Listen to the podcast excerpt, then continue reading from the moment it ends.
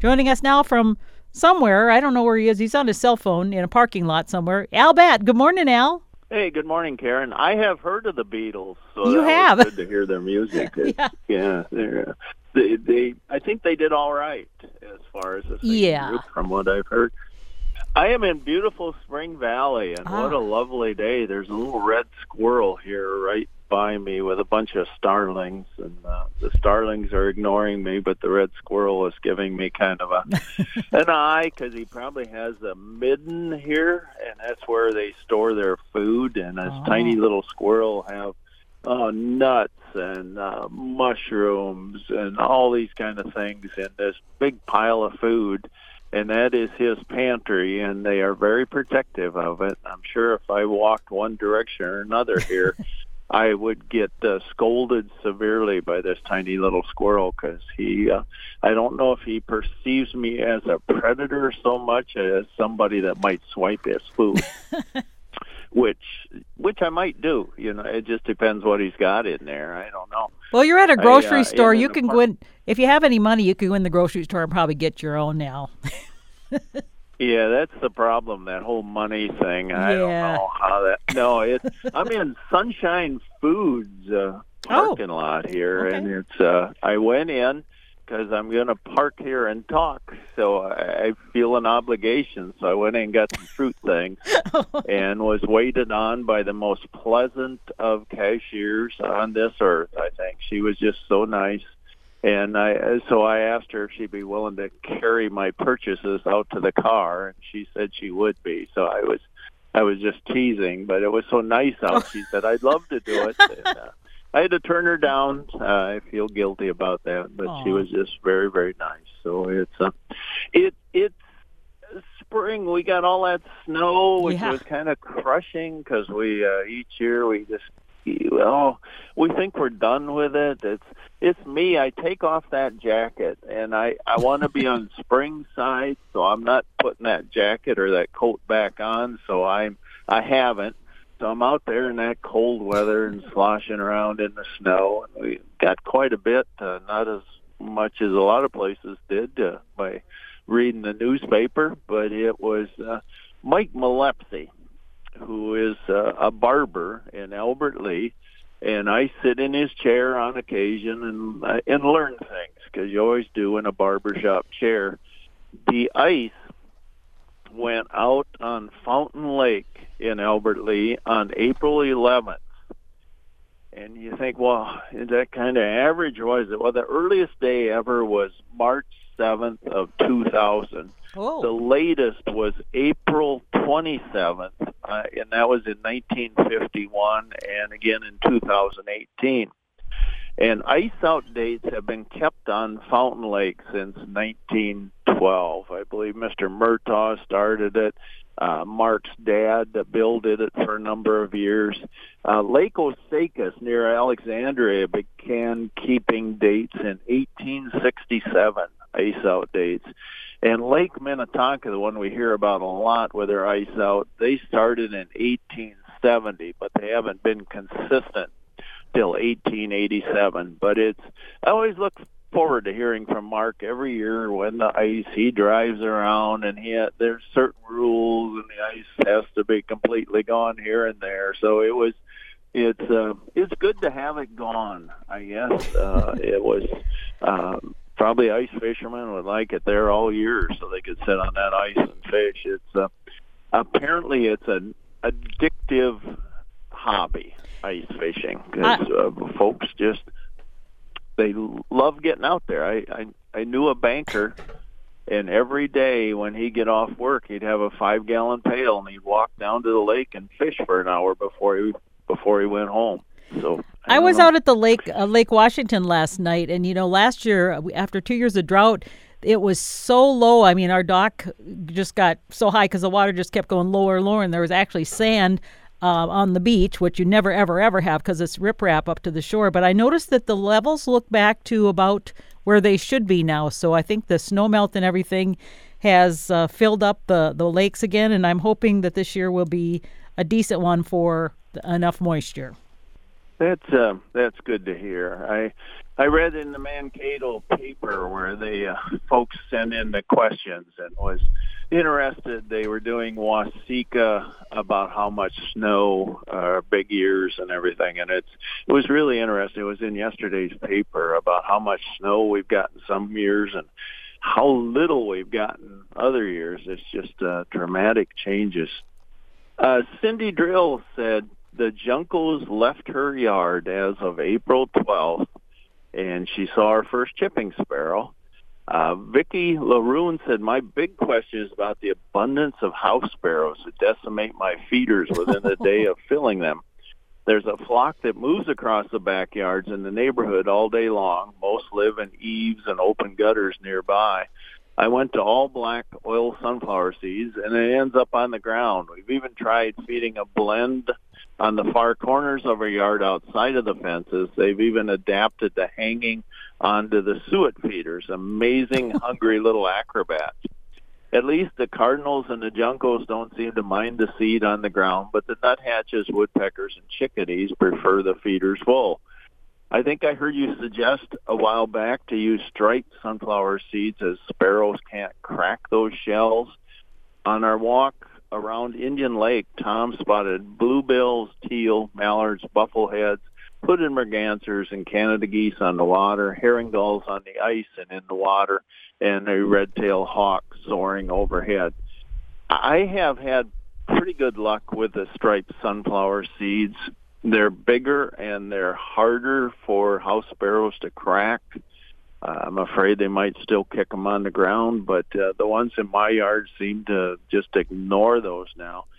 There is a thing called, I want to say a halo, and I see them advertised, and I have to put the caveat here that I have never used one of these halos, and I've seen people making them. They'll take like a uh, oh, uh, a squirrel baffle, one of those plastic mm-hmm. squirrel baffles that look like something we used to slide down the hill in, and one of those discs.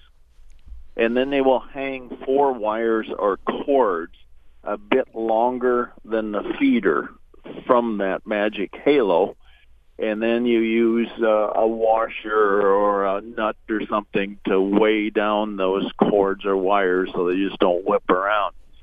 And people, I've talked to a lot of folks who have told me that the the house sparrows do not like that. They they won't go near it. They just uh, don't like it.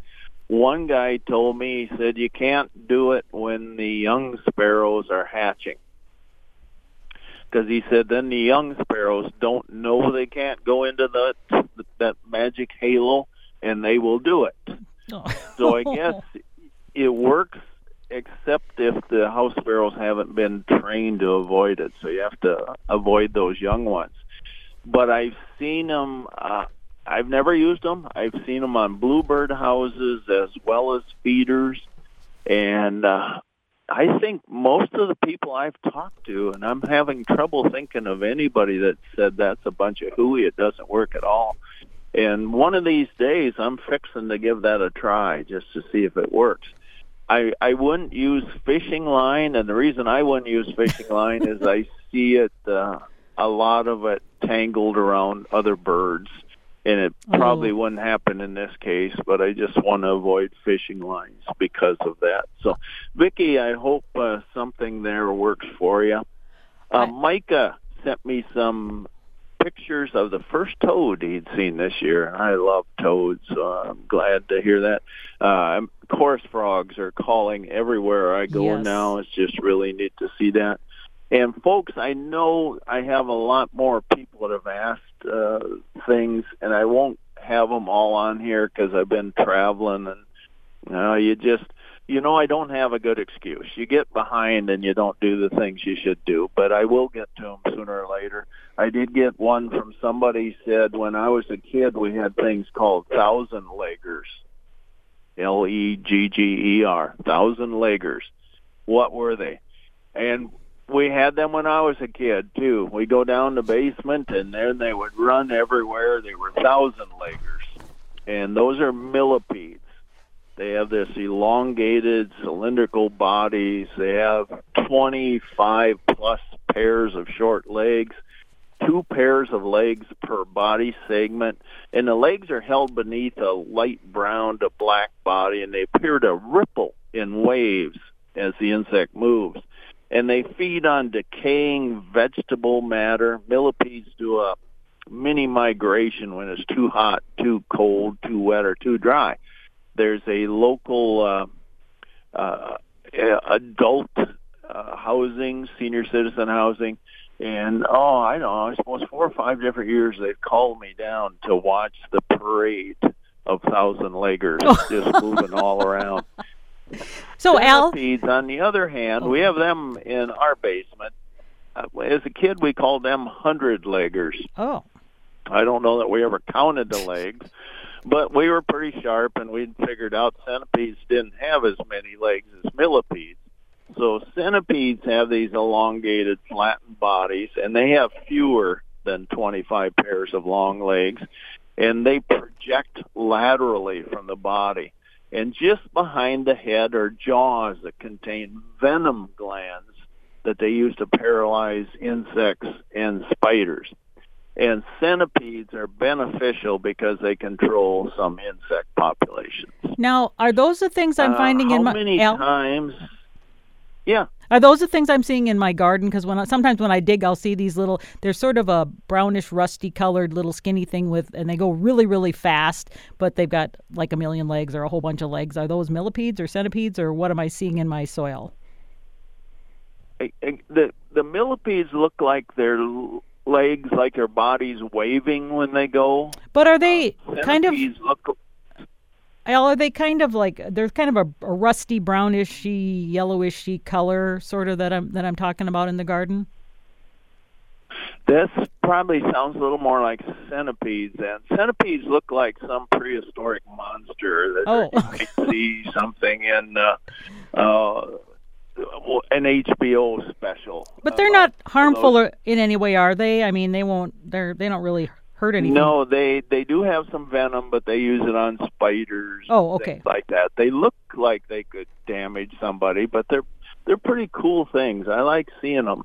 And we, you know, we live in an old farmhouse, so we get millipedes and centipedes in the basement because you just can't keep them out. And I keep hoping they will get some of the multicolored Asian lady beetles in there, but they seem to ignore those. Although our cat finds just great joy in batting those little guys around. So, what about those uh, things in the basement uh, we, that you call silverfish? They're they're like a little wider things, and they're they if you hit them, they they pretty much disappear. Do you know those things I'm talking about? I do, and we have silverfish, and then uh, we also get the pill bugs. Yeah, called the little ones that roll up in a ball, mm-hmm. like little mini armadillos. And the um, the millipedes will also curl up. Okay. If they uh, if they're threatened. So boy, there's a whole lot of things going on in uh, in. uh, I wouldn't say the average basement, but in a lot of basements. Yeah there's a lot of things going in there because you know even in a new house there seems to be cracks. It's hard to keep everything shut so nothing can get in there. In an old house you just have all kinds of settling and uh, age issues so boy it's just uh, it's like putting out a welcome mat for a lot of a lot of critters and they come in there they they do me no harm. Uh our cat we have this kitten I don't know when you stop being a kitten and become a cat, but she is just taken with spiders and lady beetles and moths. She just thinks those three things are like the the greatest toys on earth. So she is it just it keeps her occupied, and I'm pretty happy with that. Say, Al, I wanted to uh, share from I wanted to share from Jeff in Janesville before I for, before I sure. forget. He's got a bunch of things that he's observed. He says he's been seeing lots of new birds at his feeder cardinals, the little sparrow sized birds that look like they were dipped in raspberry jam. That was one of your descriptions of a bird I saw last winter, but couldn't remember what the name was. And also several robins, grackles, blackbirds, another sparrow sized bird with a bright chest and a little of the same color on the head, kind of a crimson color, mourning doves, and a lot more of the neighborhood squirrel population. I only had two squirrels last winter, but apparently the word has got out. And he said also seen great gray herons, mallard ducks, and a male and female, uh, wood ducks, the resident Canadian female goose, but no pelts pelts yet. Uh, Jeff in Janesville, he said the last text was the birds he saw in Lake Elysian just outside Janesville. So there you go, a whole bunch of things to, that he's seen. Thanks, Jeff. Appreciate that. I I love going over to Lake Elysian and wandering around, and we used to play softball out at Sportsman's Park, and it was just a treat to be there. The the little red sparrow like birds. We get two of them. The one that you're probably seeing are house finches, and they can be anywhere from a, a reddish to an orangish to almost yellowish color sometimes. They are the ones that nest here. They're the ones that nest in uh, uh, window baskets or uh, window boxes, uh, hanging baskets or window boxes. We do get purple finches that come through, and they do look like they've been dipped in raspberry or cranberry juice or maybe a wine or something. So they have a a, a different color. But uh, we get both of them here. Purple finches do not nest here in southern Minnesota that we know of, anyway. The house finches certainly do. We have a lot of them, and and thank you, Jeff. Great to hear from you heard from somebody here. Uh, they have no name. Well, I'm sure they have a name. They just chose not. To. I could give their email address, but I'm not going to do that. How many times can a skunk spray? Oh. Well, how many do you need? I guess would be the question. Uh, you think if you're a skunk, so you can you can't run over ten miles an hour probably. So you're not going to outrun predators. So you, what do you do? You spray instead. And skunks give us warning. Again, I've been sprayed a lot, and all I can say about that is I, I know, I know. Uh, skunks warn perceived predators. They stomp their feet. That's the first thing I notice.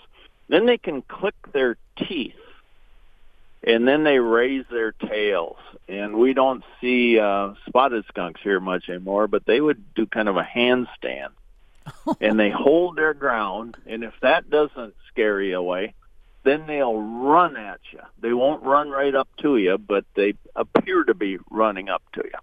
Like yesterday, my wife and I were at Arrowhead County Park near Freeborn, Minnesota, on the shores of Freeborn Lake and their Canada geese pair there, and the the female she kind of heads up the hill of the field when she sees us because we're she doesn't know what we're up to. But the gander, he puts a kink in his neck and lowers his body and just takes off right after us until we don't go anywhere. Then he stops and just goes, well, I hope that teaches you a lesson then when we moved, he'd take off right after us again. And that's a skunk will do that a little bit till we kind of get out of there. Uh, skunks can spray when they're about a month old, so they come into their perfume pretty early. And skunk spray can be smelled uh, they've done tests a mile and a half away. Oh my goodness! So when we go outside in the morning and we smell a skunk, that could be a skunk quite a ways away.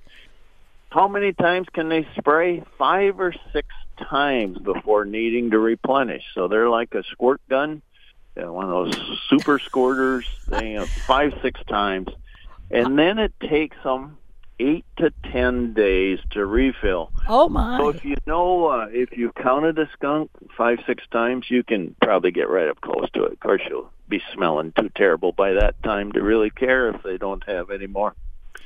Skunks aren't thought of as being vocal other than Flower and Bambi or Pepe Le Pew in the cartoons, but they can squeal, chirp, whimper, whine, grunt. They can smack their lips and if you get sprayed, if you're uh, like I was growing up, they've dumped me in tomato tomato juice and I have to tell everybody tomato juice isn't an No. effective way to get rid of skunk stench. No way. And it no, all it does is mask the smell for a little while. Uh, the best thing you can do, the best thing I found with dogs and things, you mix a quarter cup of baking soda into a quart of 3% hydrogen peroxide and then add one or two teaspoons of liquid dish detergent. I don't know that it matters the variety. Uh, keep out of eyes of anything, you know, whether it's your eyes or your dog's eyes.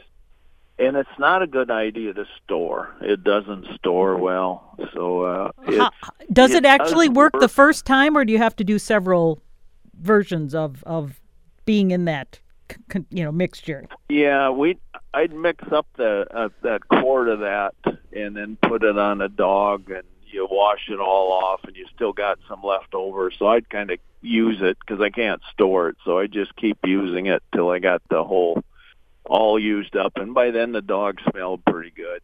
I, I think I've had I was gonna say, I think I told you this story before when our dog, little dog, and my, my parents got sprayed by a skunk, and I, I think it's tomato juice. They said, but but I remember we didn't have tomato juice, so I put tomato soup, a whole bunch of tomato soup in the tub. It plugged it. It um, good. did a number on the drain. Let's just say it was not a good. it was not a good Oh. thing.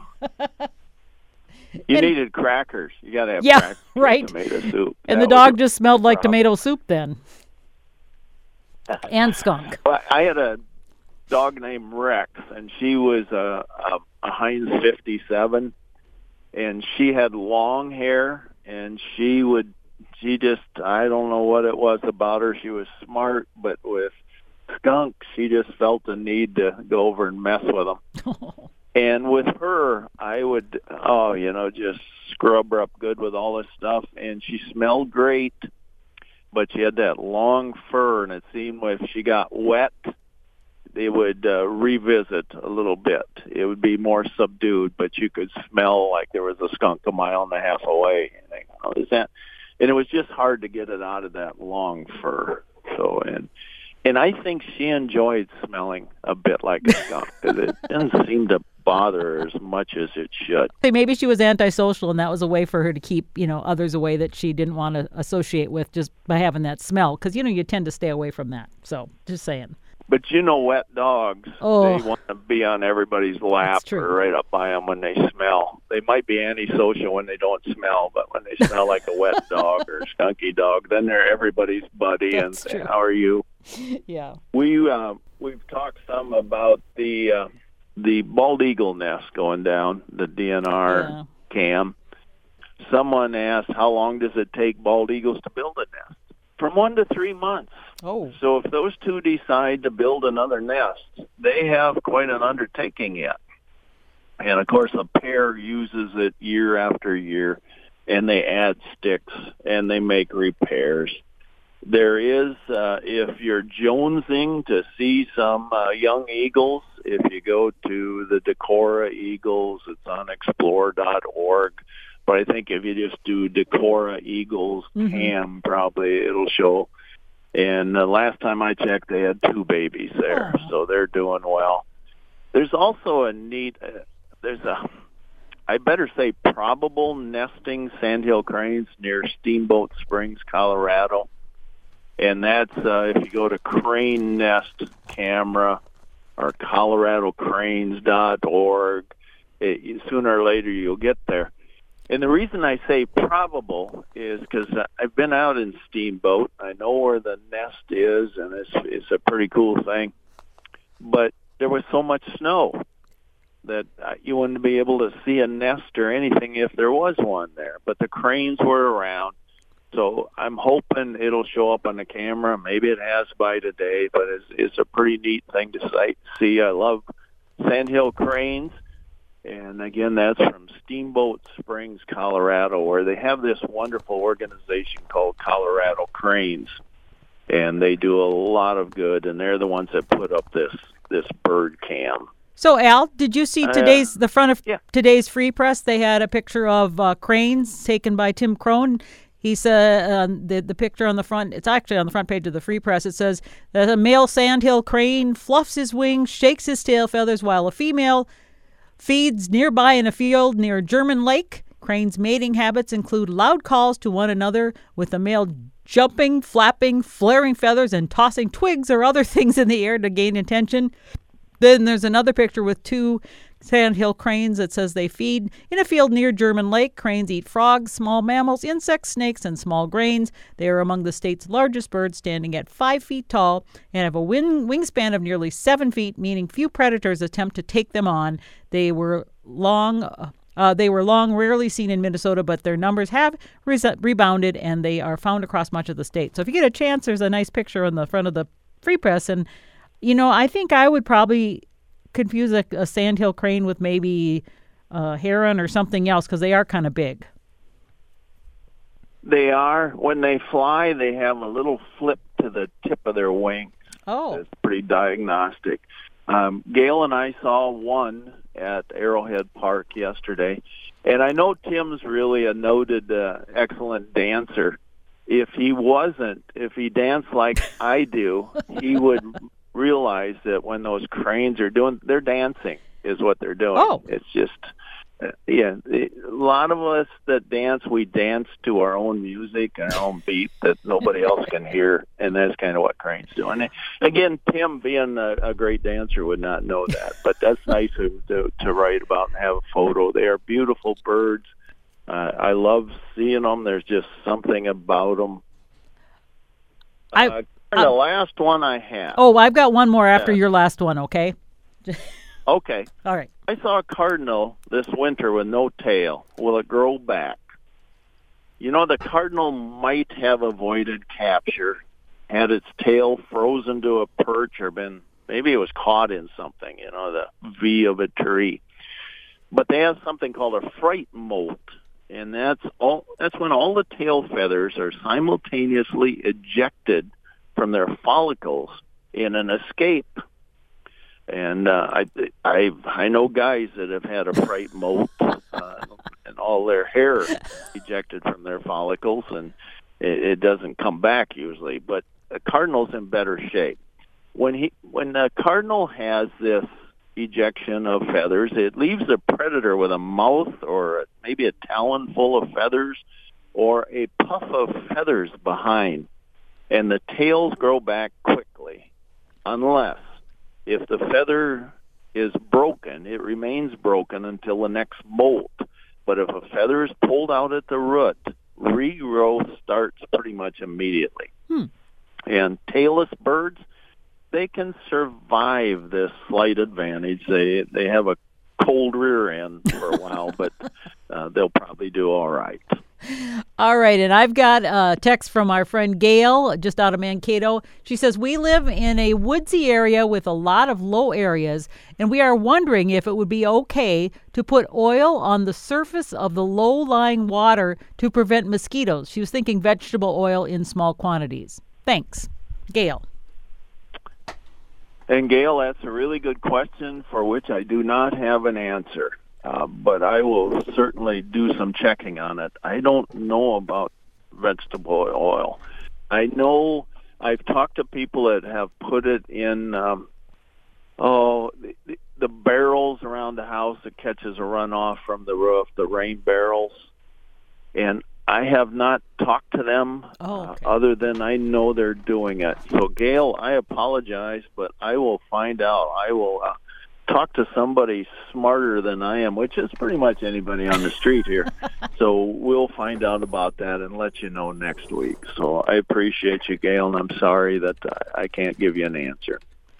Hey, uh, thanks everybody for sitting on the front porch with me. We're actually sitting here at uh, the uh, parking lot of a supermarket. You know, Easter ended in an R again this year. Happens every year.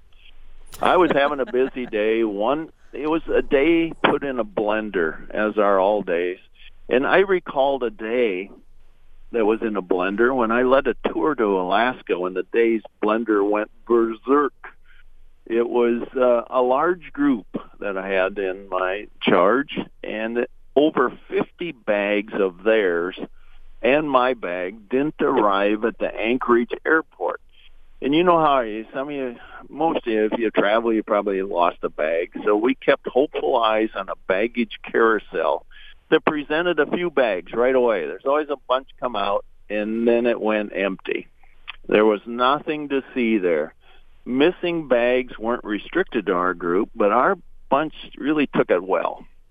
There were expressions of disappointment, like, oh, but no outrage. Fellow travelers, people we didn't know, were incensed. Why? Because everyone acts important at an airport, and they find it easy to forget that most of the people in the world weren't them. They were certain their days had been ruined and had decided to remedy that by ruining the day of another. A lone young woman staffing the customer service desk she was polite and kind, though overwhelmed. She did the best she could. It turned out that a couple of carts were forgotten at the departure airport. Things get misplaced. They would arrive in Anchorage on an early, early, early morning flight.